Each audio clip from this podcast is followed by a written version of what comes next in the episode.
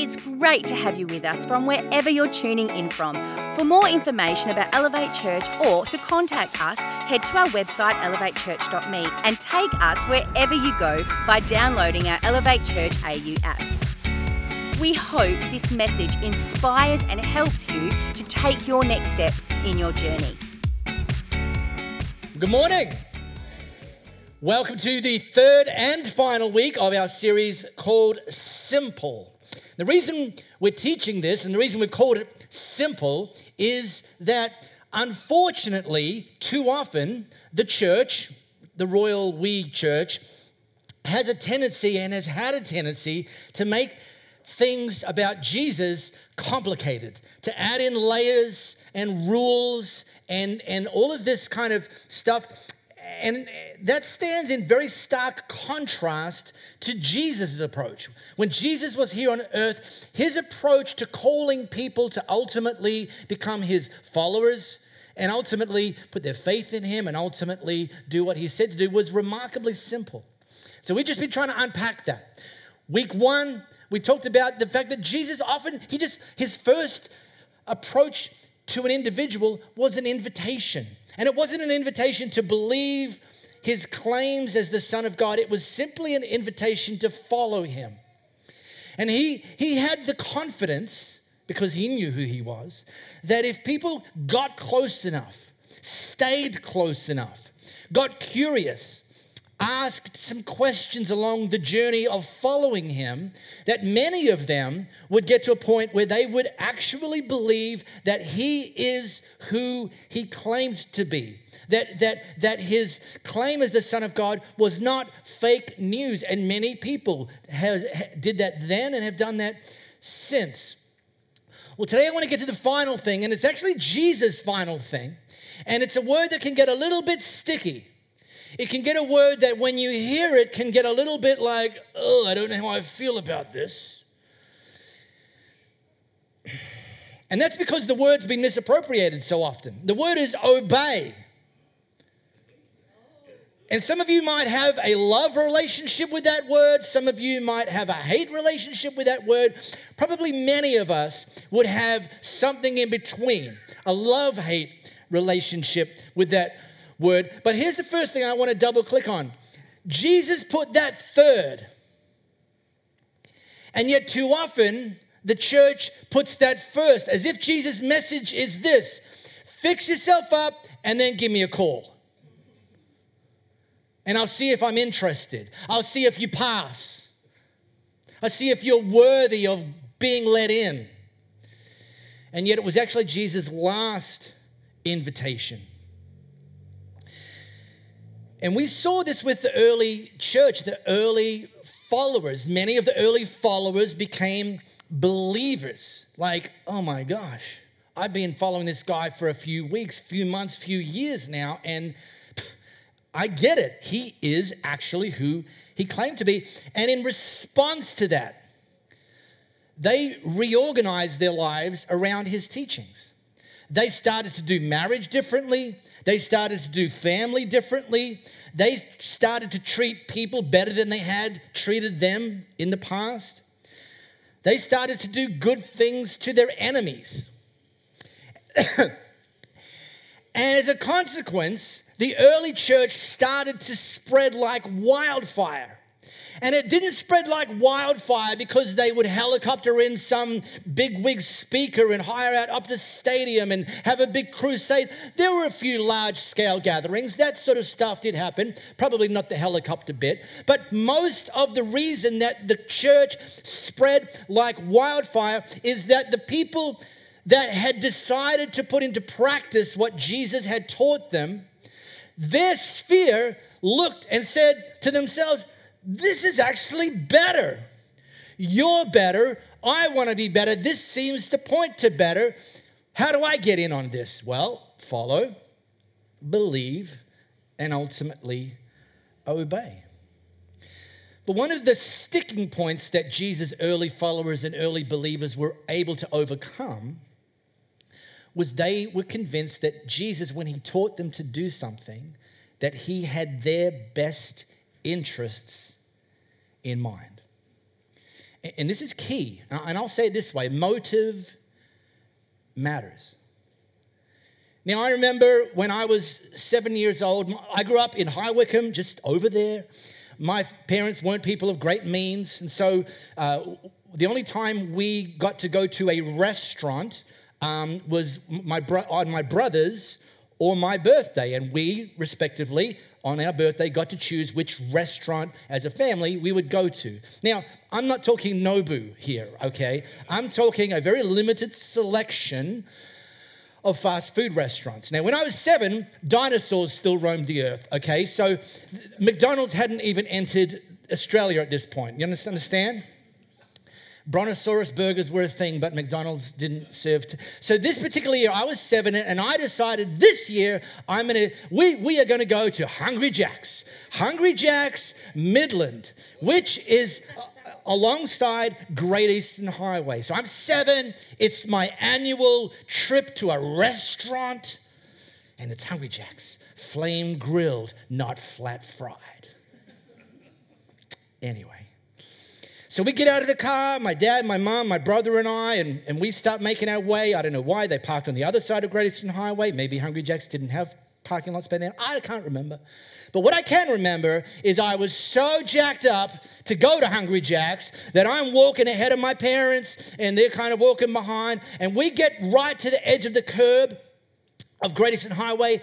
And not only did I not put the brakes on, not only did I not break stride, I actually kicked it up a couple of gears. I started drifting. Well, you've, you've heard of the expression reflexes like a cat. Let me tell you about reflexes like a mom. Because I started to cross Great Eastern Highway and the green man wasn't green at that time. And my mom reached, had her arm like a lasso man, and she grabbed me and she yanked me back to the safety of the curb. And she said, You stand here, son, until the green man turns green, and then we will cross the highway safely. Now I had a choice in that moment. Would I listen to my mom? Would I obey? Or am I just going to, you know, I think I got this. Well, I'm here several years later because I obeyed my mom. And the reason I obeyed my mom is because I knew without a shadow of a doubt her instruction to me to obey was not to limit me in any way, but her motive was love. Her motive was life. Her motive was better. And we know this. See, if you ever have somebody, whether it's a boss or someone else in your in your sphere, Eh, when they ask you to do something, you will innately check their motives. Like, and if and if look, let's let's just be honest here. If you sniff or your spidey senses tell you that their motive for asking you to do something is self-serving, you're to be more inclined to kind of back off. And then in contrast, if your spidey senses are telling you, you know what, I get the impression that their motive is includes my betterment. It might be a win-win betterment, but it, there's something in there that they're asking me to do something that actually will allow me to be better and demonstrate better. And when you sense that's the motive, we're more likely to lean in. And, and so, with this in mind, it kind of comes as no surprise that Jesus made obey his third piece of his invitation. Because he first wanted to establish with his followers and his believers his motive. So that they'll be like, yeah, we, when, Jesus, we're in. We don't need any more product demonstrating. We're in. So, yeah, you just ask us, we'll do it. Because they knew his motive was for their benefit, and they did what they did willingly. All right. Now, you're sitting down. You need to be sitting down. Any of you with a toupee, you might want to hold on to that right now. I'm just letting you know.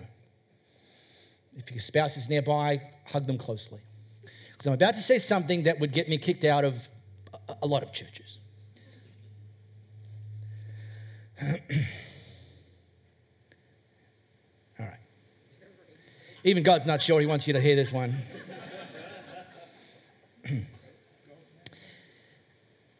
Just believing will make no earthly difference in your life.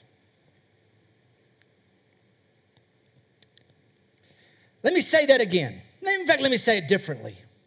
Merely believing will make no earthly difference in your life. In fact, let me say it again. Simply believing will make no earthly difference in your life. Let me say it again. Just believing will make no earth. Let, let me say it one more time for the road. Stopping short at believing, follow, believe, will make no earthly difference in your life. It's your ticket to ride to heaven, so it matters. It's super important. But the practical transformation happens at the next step when we do what Jesus teaches us and invites us and instructs us to do. Your marriage gets transformed not just because you believe in Jesus, because you take what he teaches and because you do believe him and you believe that he wants what's better for your marriage, you start to put it into practice. And guess what? Over time, your marriage starts to get better. Same goes with your finances, same goes with your health, same goes with your friendships, same goes in your business and your career.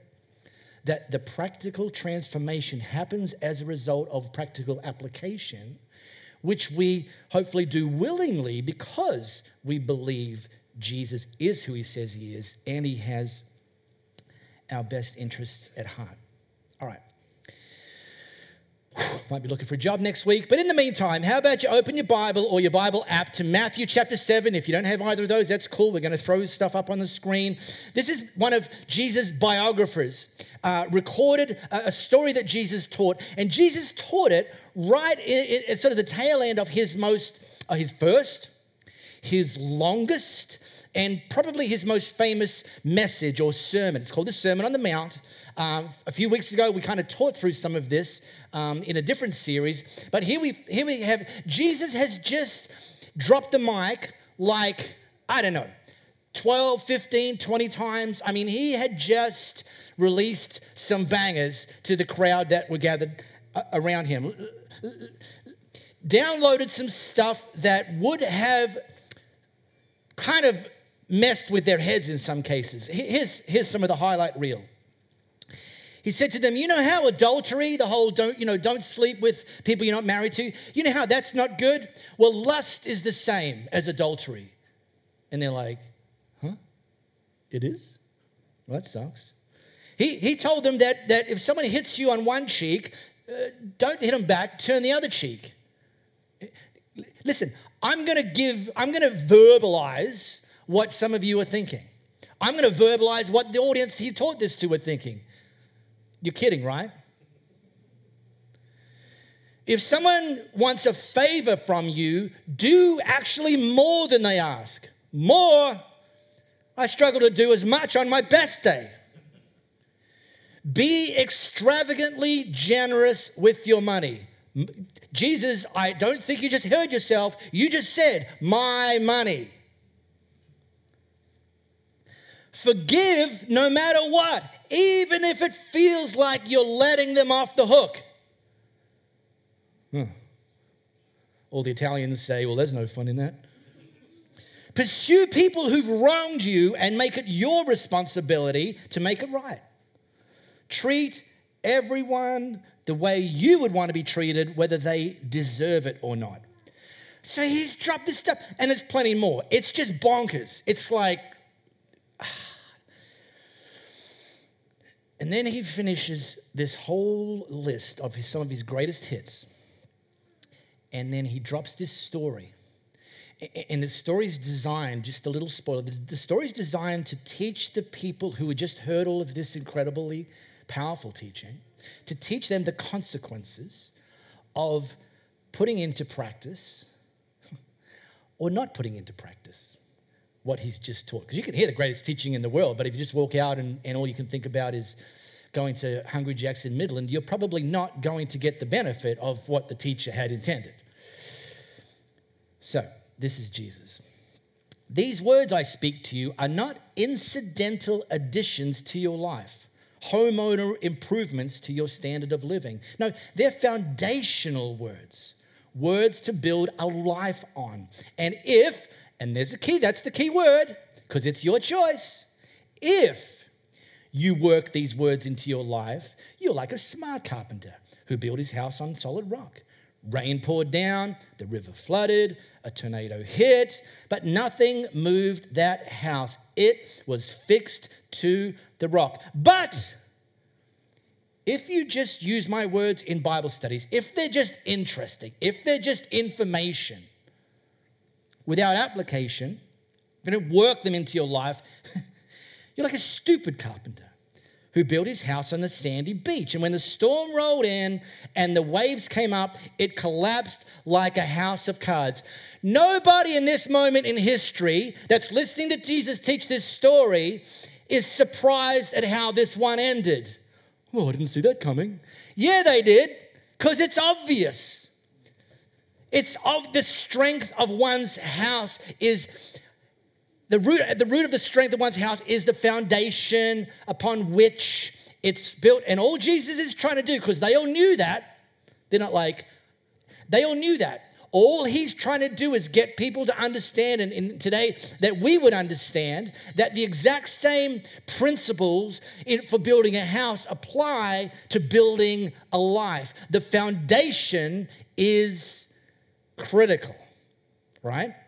So, let me riff on this for a little bit. Let's, let's look at things we all have in common because, you know, we just heard this story. All right, okay. We, where do we fit in this? Which group do we want to be in? What, what kind of matters? How does this work for us? First of all, same, same. Everyone, we all build our lives on something.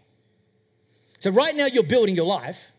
I'm building my life. The person next to you is building their life. The person in front of you, behind you, the person, people out there in the wild uh, are building their life. So we're, we're building our lives. So this is not a question of building our lives. It's, the question is, what are we building our lives? But, but, but, but I understand we're all building our lives on something. And some of what we're building our lives on is things our parents taught us. Some of it's things our friends uh, tell us. Some of it's the, the prevailing culture we live in. So this is what matters most. So you better lean into that and give your time and attention and energy and money to that. And by the way, not, it's not all bad. It's not, open, but, but, but at the very, very, very foundation is Jesus. And he said this come on now. He said, if you build your life on my words, then you're smart. Who gets to say that? Come on. Those of you that are married, tomorrow morning, your spouse wakes up and go, listen, sweetheart, I just, I just, overnight, God appeared to me.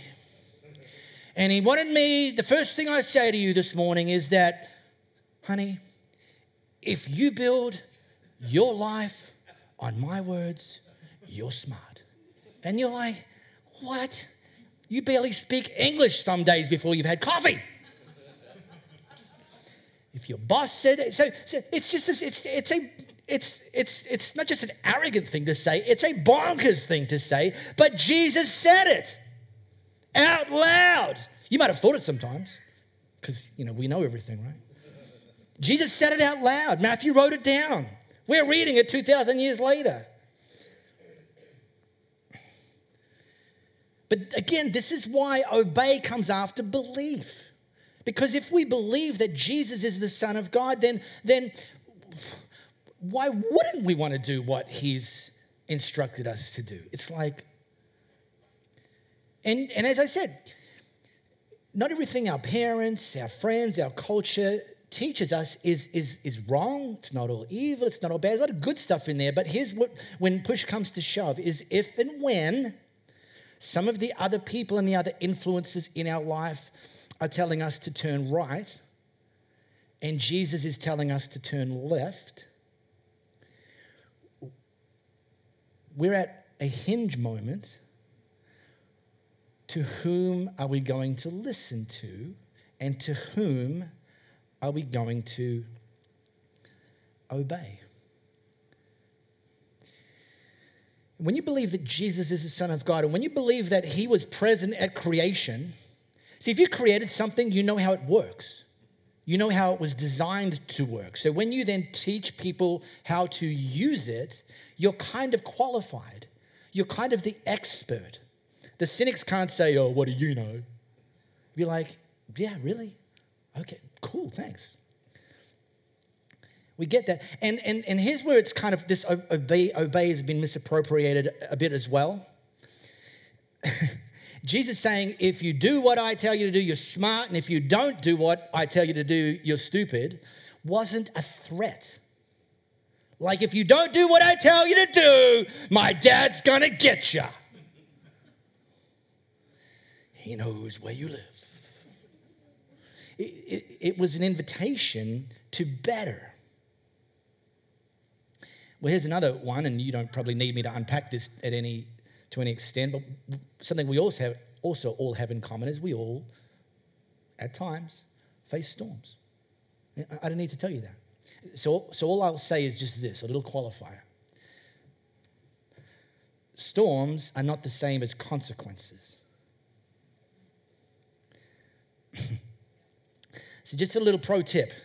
Next time you're feeling things around you are a little stormy, just take a moment to think what you did the day before, or, or said the month before, or spent the quarter before, and just think, oh, actually, nope, sorry, my bad. Not a storm, just a consequence. I said something stupid. But storms are these things that we have no control over. They, they come unexpectedly, and when they hit, we can't do anything about them except hope to live through them and come out the other side. All right, so here's some things we can differ in, and this is Jesus' thing. Say, if you build your house on what I teach, you're the smart carpenter. But if you build your house on a sandy beach, you're the stupid carpenter. So it matters while we're all building our life what we build our lives on. Second thing we all have in common is what we experience during a storm.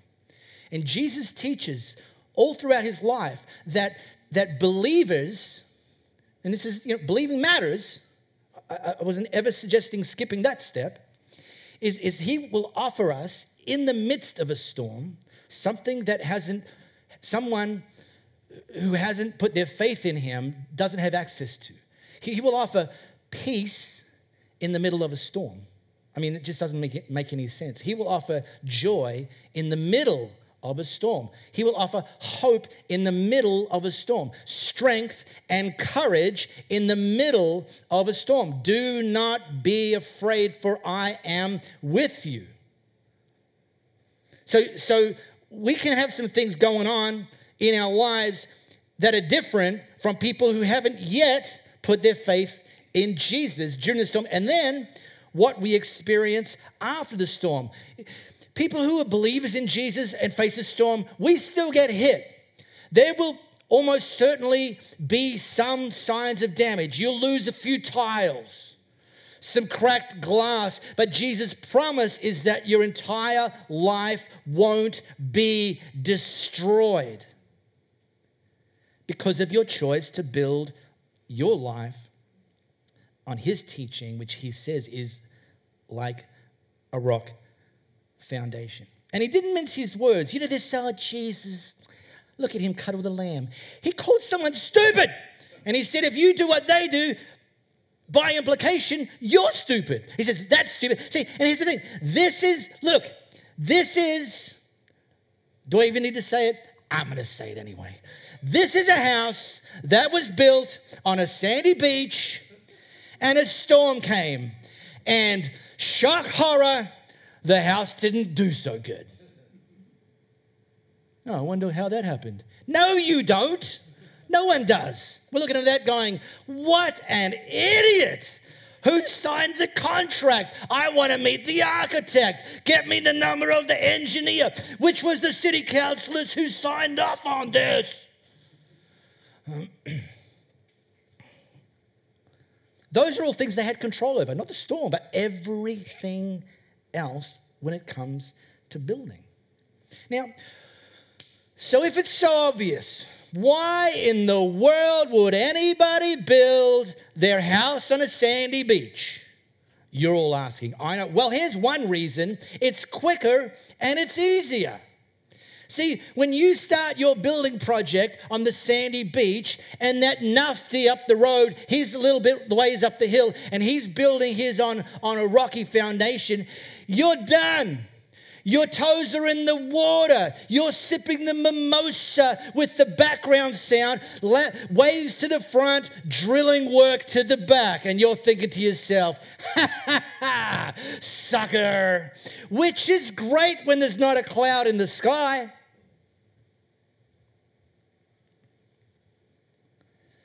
It's more convenient. It's more comfortable. It's actually less expensive. but it's also very short sighted because clouds do appear and storms do come. And, and, and, storms don't change the foundation, they merely reveal the foundation.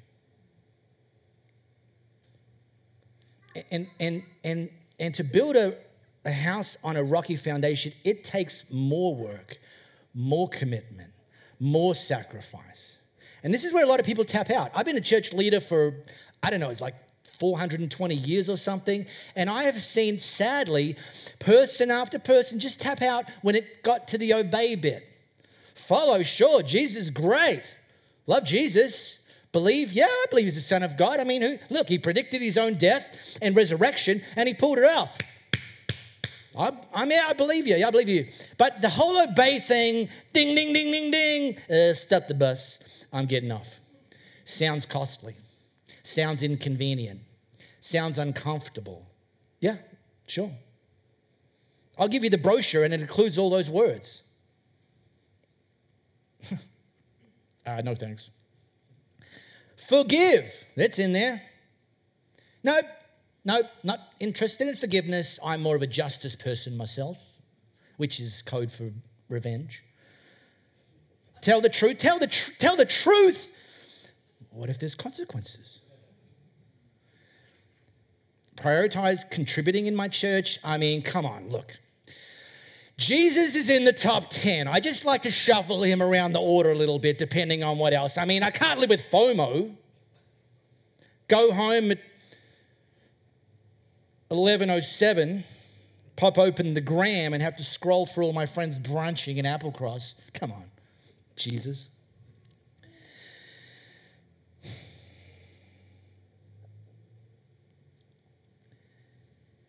But Jesus isn't trying to get us to obey him. This is where religion kind of misses the point. Religion will teach us that by obeying Jesus, we're more worthy of his love. We're more qualified. We're less repulsive. more chance of getting in. And Jesus said, No, I'm not asking you to obey me to earn my love. I love you. And so I'm giving you the words of life for your betterment. And so ultimately, it's a question of faith. It's like, and I don't know, I'm super pragmatic. So I sort of teach this stuff and I say to myself, Am I just wasting everyone's time? Because surely this is just like plainly obvious. The guy that created the world tells us how the world works.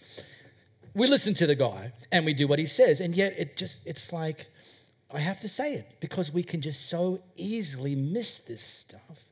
But it's a, it's a question of faith. If and when something that Jesus taught doesn't look, scratch, and smell like something your parents taught you, you have a choice. Who knows which one works best? And decide. That's a question of faith. And the, and the list goes on. All of the, the people and the influences and the voices and the and so, not all bad. But if they don't line up with what Jesus has to say, we've got a choice. Who are we going to put our faith in. It? And if we believe that Jesus is who he says he is, and that he knows what he's talking about, and that when he instructs us to do something, it's for our betterment, then the word obey isn't a death sentence, it's a life giving invitation. We really hope you got a lot out of this message. If you live in the Perth area, we'd love for you to join one of our live experiences. For times and directions, as well as information, head to our website, elevatechurch.me. For those of you beyond the Perth area, we'd love for you to connect with our online experience, which premieres every Sunday via YouTube and Facebook Live, and on demand immediately after. And to partner with us to reach more people by giving financially, head to our website elevatechurch.me and also download our Elevate Church AU app.